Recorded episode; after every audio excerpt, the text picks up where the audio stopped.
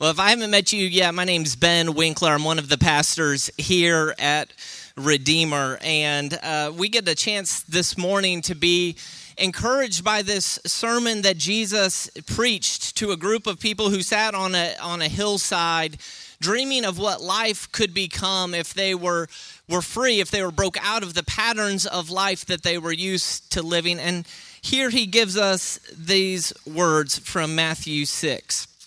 So if you have your Bible, you can flip there. If you're looking at your bulletin, it should be printed there as well. So chapter Matthew chapter 6 starting in verse 25.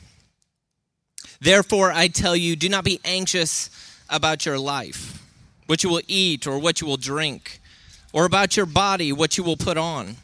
Is not life more than food and the body more than clothing? Look at the birds of the air. They neither sow nor reap nor gather into barns, and yet your heavenly Father feeds them. Are you not of more value than they? And which of you, by being anxious, can add a single hour to his span of life? And why are you anxious about clothing? Consider the lilies of the field, how they grow. They neither toil nor spin. Yet I tell you, even Solomon in all his glory was not arrayed like one of these. But if God so clothes the grass of the field, which today is alive and tomorrow is thrown into the oven, will he not much more clothe you, O you of little faith? Therefore, do not be anxious, saying, What shall we eat, or what shall we drink, or what shall we wear? For your, the Gentiles seek after all these things, and your heavenly Father knows that you need them all. But seek first the kingdom of God and his righteousness, and all these things will be added to you. Therefore, do not be anxious about tomorrow, for tomorrow will be anxious for itself. Sufficient for the day is its own trouble. This is the word of the Lord. Pray with me. God, we thank you that you have given us these words. Lord, that you have not just spoken them as a, as a quaint poem, but Lord, that you have given them because in them we can find you, and in you there is life. God, bind our hearts and our minds to your good word and help us dare to believe that what you say is really true. Pray this in Jesus' name. Amen. Well, I'd like to be the first person to wish you a happy National Anxiety Week. Uh, it kind of feels like it's been some sort of twisted holiday, right? Like we, you know, we all give up our, our normal things that we're anxious and worried about, right? We, we set aside the things that normally are giving us each individually a, a pit in our stomach right, about the future. And, and we all gather around uh, on the first Tuesday of November every four years to stare at, at, uh, at the same screen, right? The same little checker box of red and, and blue boxes, anxious about what the future holds. And of course, this year we, we even got the bonus, right? We got like, I guess every 20 years you get the, the extra rounds, right? Where it turns into a whole week long of, of pain and anxiety, wondering what's at hand. But in all seriousness, like post election stress is a real thing, right? Like there was one study that was done um, that found that, that for the, the losers, quote unquote, right, the, the people whose, whose candidate didn't win, the, the week following an election, they rate like their happiness went from here to here. They have a bigger drop in happiness than the people of Boston did following the Boston uh, marathon bombings a, a few weeks ago right? The, the the stress the worry about the future. That's what we're going to call anxiety right? Being overwhelmed at what is about to come overwhelmed at the future. It's more stressful for a community of people than a terrorist attack on a community space. Normally in a preach a sermon i spend the first part trying to convince you like oh hey you have a whatever this scripture is addressing this is something that's real in your life. You've known this you've seen this I'm not sure that I need to do that today. Not after this week, right? We know we're anxious. The problem is what do we do about it? What do we do with the anxiety that we feel?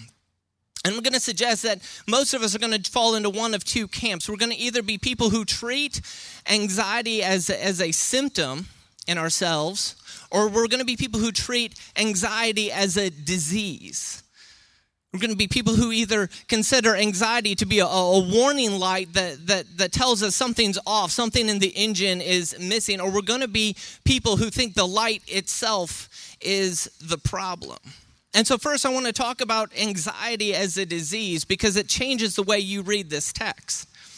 If you're like me, an anxious person, a person who, who feels it literally in my stomach when I get upset, a, a, need to, to get away, a need to escape, you're treating anxiety as a disease, right? To get rid of that feeling, to get rid of that, that, that awful feeling is the goal right? And then you come to Jesus and he offers you these words. He says, Do not be anxious about your life. Have any of y'all ever seen that old Mad TV skit where uh, Bob Newhart is Newhart's playing this therapist? He's playing a, a, a psychologist or, or something of that line, and he he has a, a client who comes in, and, and she comes in and she says, you know, Doc, I, I just, I live with this constant fear of being buried alive in a box, and, and, and it's destroying my life and relationships. I can't uh, get into elevators, right? I, I start breaking down when um, I'm in any confined, closed space. And, uh, and he says, Oh, okay, so, so have you been experiencing this for a long time? She says, Oh, yes, yes, yes, yes. He says, Now, has anyone ever tried to bury you in a box in the ground? She said, Oh, goodness, no, no, uh, that's never happened. Uh, and he said, Okay, then I think I have what I know what can help you. And it's two words, okay? These are two words that can change your life. And she gets out of the pen and paper, right, to write down these magical words. And he looks at her and he says, Stop it! Stop it! She goes, what, what do you mean? It means stop it. Stop it. Stop doing that. You don't want to live your rest of your life worried people are going to bury you in a box, do you? She goes, Oh, no. He says, Well, stop it. Are you insane? Some of us hear Jesus saying something along the lines, right? We, we come and, and with our hearts full of anxiety, with our mind racing, and Jesus says, don't be anxious. Put away that anxiety. Right? But you read it that way because you think your anxiety is the problem. And so when Jesus says, do not be anxious about your life, what he's doing is he's correcting you, he's reprimanding you. He's saying, stop having those bad feelings. That means you have little faith. And if you're like me, all of a sudden you, you, you were anxious to begin with, but then you get this Christian guilt of being like, uh, uh, worried that you're worried, right? You're, you're anxious that you have anxiety. It increases, it compounds.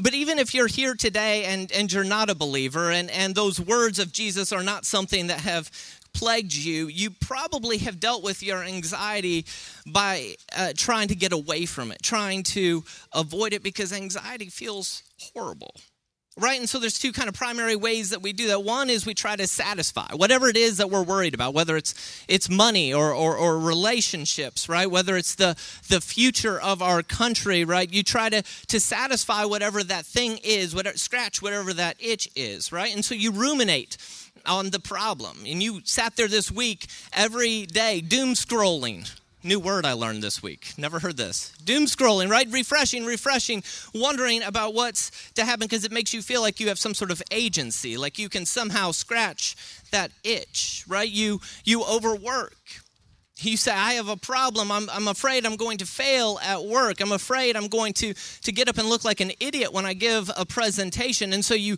you stay there and you work hour after hour after hour because you think i can get away from this anxiety. You do whatever you can to control your environment right? Whether it's a, a, a rigid schedule or, or meticulous hygiene in the land of covid right? You do whatever it is that you think can meet the need that you're anxious about. So either try to satisfy it or you try to distract yourself from it, right? You tell yourself, well, uh, I feel anxious, but it's really not that big of a deal. You know, really, when it comes down to it, all the politicians are about the same. So that, that need, that, that fear that I have, that's not really true. You're trying to distract yourself from reality. Or you go the other end, you've so catastrophized, right, the need that you're you're stress eating, right? You're you're self-medicating. Right? You're you're using even like these healthy habits, healthy habits that I'm a, in a few minutes I'm going to commend to you as being godly disciplines. But you use them to try and escape your reality. You say if I if I uh, work out enough, right? If I fix my diet, then I won't feel this feeling anymore, and that's what I desperately want to escape right? If I uh, find the right doctor, if I find the right medicine, then my anxiety will go away. And if anxiety is your disease, then all you want is for it to go away. The problem is, is that as Jesus talks, is that he's telling us that neither version is going to work really well. And here's why. You can't distract yourself away from the problem because the thing that you're anxious about, more than likely some portion of it is true need. The thing that you're anxious about, you can't uh, distract yourself from it because it's going to keep popping up over and over and over again because you're worried about whether you have clothes or food. You're worried about whether uh, our democracy will continue, right? Those are all rational things to be afraid of. Doesn't he say in verse 32? Your heavenly Father knows that you need all of those things. And you can't satisfy it.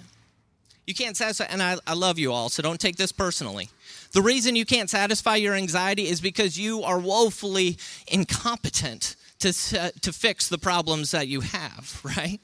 You're woefully incompetent, just like me. Your anxiety, as Jesus says in verse 27, can't add a single hour to your life. You can toil and you can spin. You can do what you need to do to, to make yourself feel like you'll have enough money for tomorrow, that your family will eat, but yet there's always something that can come in and take it away.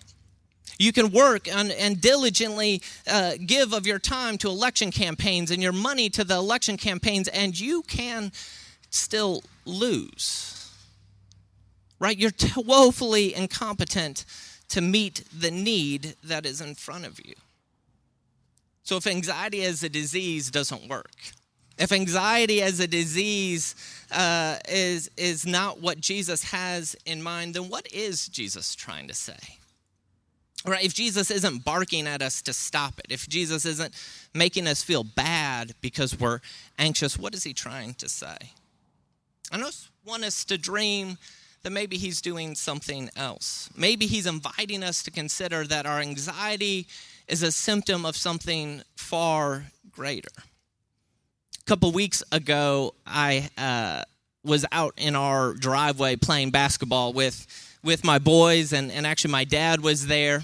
And if you've been to our house, you know that our driveway is really narrow. We, we need to pour some new concrete, okay? And so we have our basketball hoop sandwiched in between our house and, and the next door house, which are really close together. And so uh, when the ball went went bouncing and, and the two boys sprinted after the ball straight towards the concrete wall of, uh, of our neighbor's house right? And and poor Levi went straight head first, smacked up against that concrete brick wall right? And and as a parent, you know the difference between like the uh, I'm frustrated cry and like uh, I think I'm gonna die cry, right? And immediately it was this I'm gonna die cry. And so what do I do? Is I run over and I, I pick him up, right?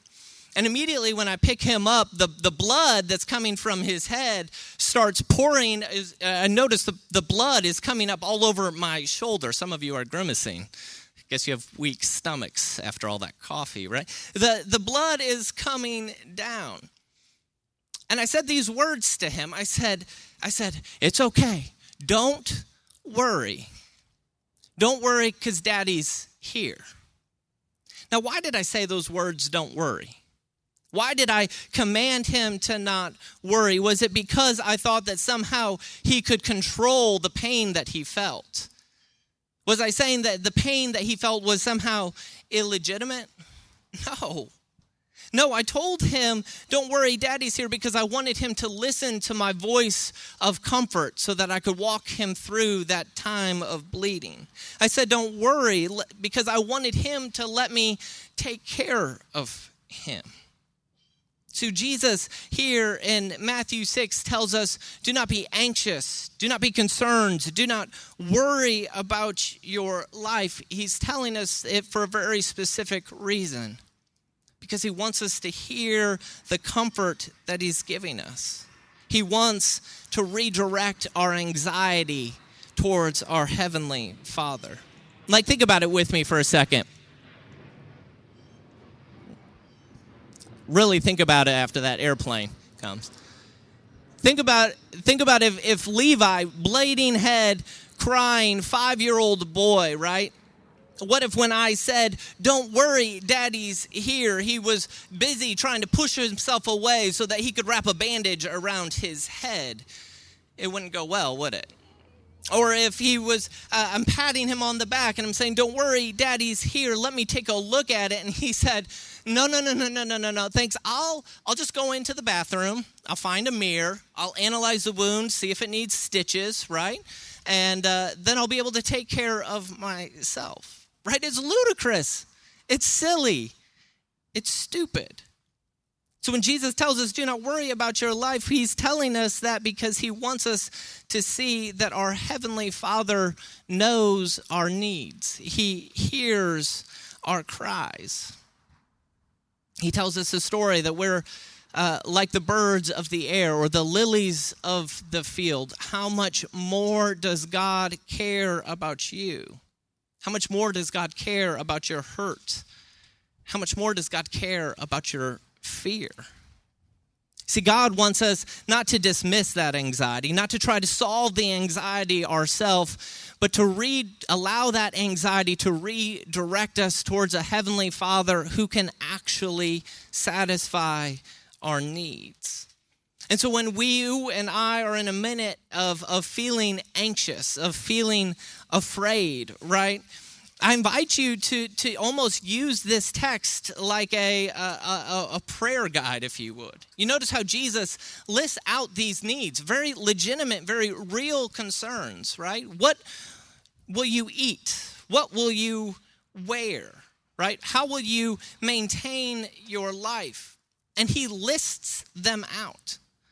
In the same way, I, I think Jesus is inviting us to list out what is it that I'm concerned about but don't just stop there. Consider what he's asking, whose job it is, right? He says, You're worried about what you'll eat. Right, but have you considered what God is has done for even the animals of the ground? See, you're worried about the, the years and the days that are coming, and you can't think that far. You can't control that far. So what you need to do is separate what is your job and what is God's job right? You need to, to use that anxiety to, to, to, to be a warning, right? To be a symptom, a diagnostic that says, hey, there is something in me that is anxious and worried. And that probably means I'm trying to do more of a job than God is. I'm trying to take what's God's responsibility and put it upon myself. Right? So talk to your anxiety, but better yet, use your anxiety to talk to God. Consider the, the, the God who gave you the gifts and the abilities. Consider the God who, who loves you enough. Pray through this passage. Ask your, put, lay, write it down. Write down your concerns and then write down how it is that God does it. There's a kind of active rest that gives us redirection. Now, the problem here, and this is a little bit of a, of a tangent, right? Is those same those habits that I referred to earlier, the habits of of of exercise, right? The habits of, of healthy diet, the, the the habits of of taking medication. See, the thing that we have to realize about anxiety is, is that it, it is a, a, a real dynamic that you feel in your body. And so some of you hear what I'm saying about talking to God and you, and you go, I, I, I'm laying on the ground crying out to God, but it doesn't seem to do anything. right?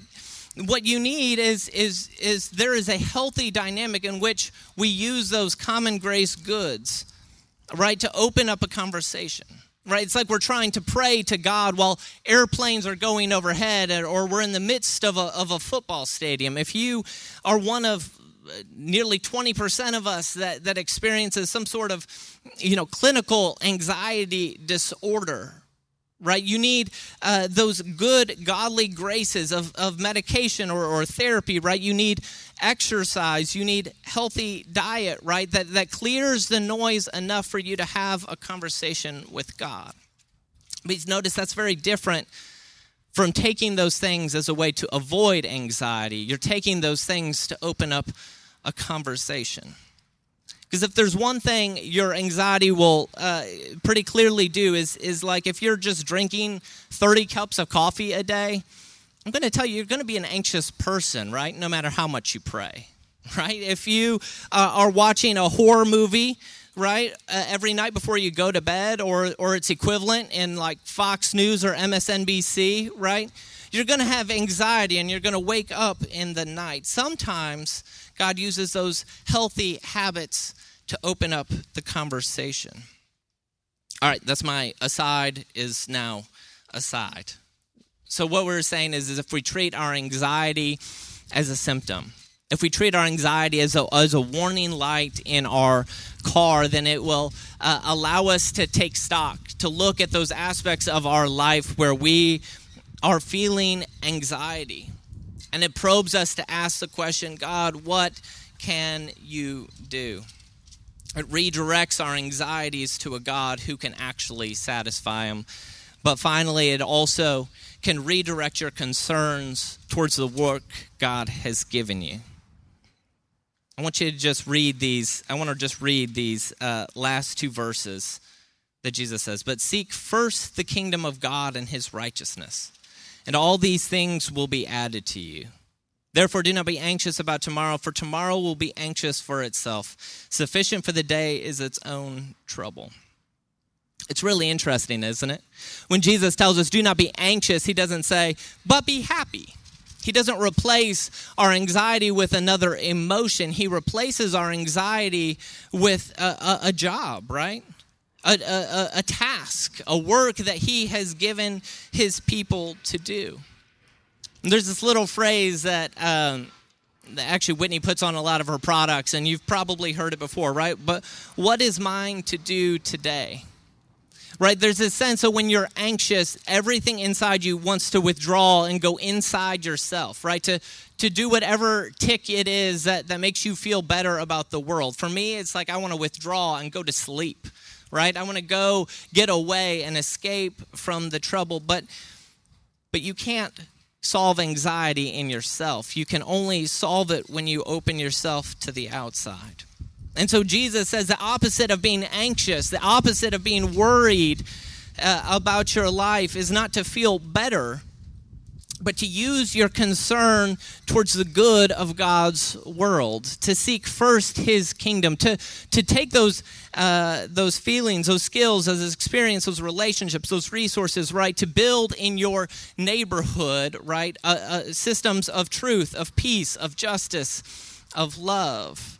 To, to, to apply those things not just in general, but to the people who literally live next door right? To to take uh, those relationships the, the, the very functioning of our city right? God invites us don't be anxious don't be concerned yourself with what is going on in your world but open it up. You see the only way that that can happen is when we have found security in him and so i think jesus is inviting us to take stock of those particular areas of life where you feel anxious and says, What does it look like? If I really, truly felt the security of God, what would it change? If you're anxious about money, what's the, the smallest step that you can take? It's probably not hoarding your money. It's probably considering how can I give just a little of this to care for those who have needs. If you're anxious about your work, what you don't need is to work more and more. Probably what you need to do is to find the security that God cares about your income more than you do and take a Sabbath. Take a rest to, to, to remember His goodness.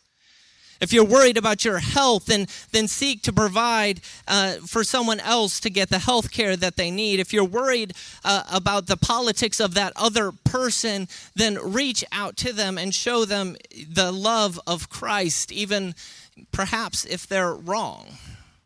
Right? If you're worried about your kids, if you're worried about your parents, all right, consider those who are outside of you. You have to come outside of yourself if anxiety is not going to rule you. See, Jesus' argument here, Jesus' invitation for us here is to realize that he is not blaming us for the fact that our heads are bleeding, right? Jesus comes to this, these people because he knows that they are bleeding, that they are, are dreadfully out of step with the kind of security that he can offer them. But he doesn't condemn us for that, but he invites us to something new. Yesterday, I had my kids all day long, and I had at least two bleeding wounds and at least two bonked heads, right? That required me over and over and over again to pick them up and say, Do not worry. Don't be afraid. It's okay. Daddy's here. And so God in, in his word invites us over and over and over again, whatever the anxiety is of this moment, that he does not get tired of picking up his bleeding children. He does not blame us for the blood that's pouring down our heads. He invites us to hear his words of comfort. He invites us to allow him to care for our needs because we have a heavenly Father who loves us. Pray with me. God, we thank you that your word comes louder in the times when we need to hear it most. And so, Father, I pray that you would care for people who are scared and lonely, that you would care for people like me who more often than not spend my days trying to care for myself in areas that only you can care for us. Give us your grace, show us your love. In Jesus' name, amen.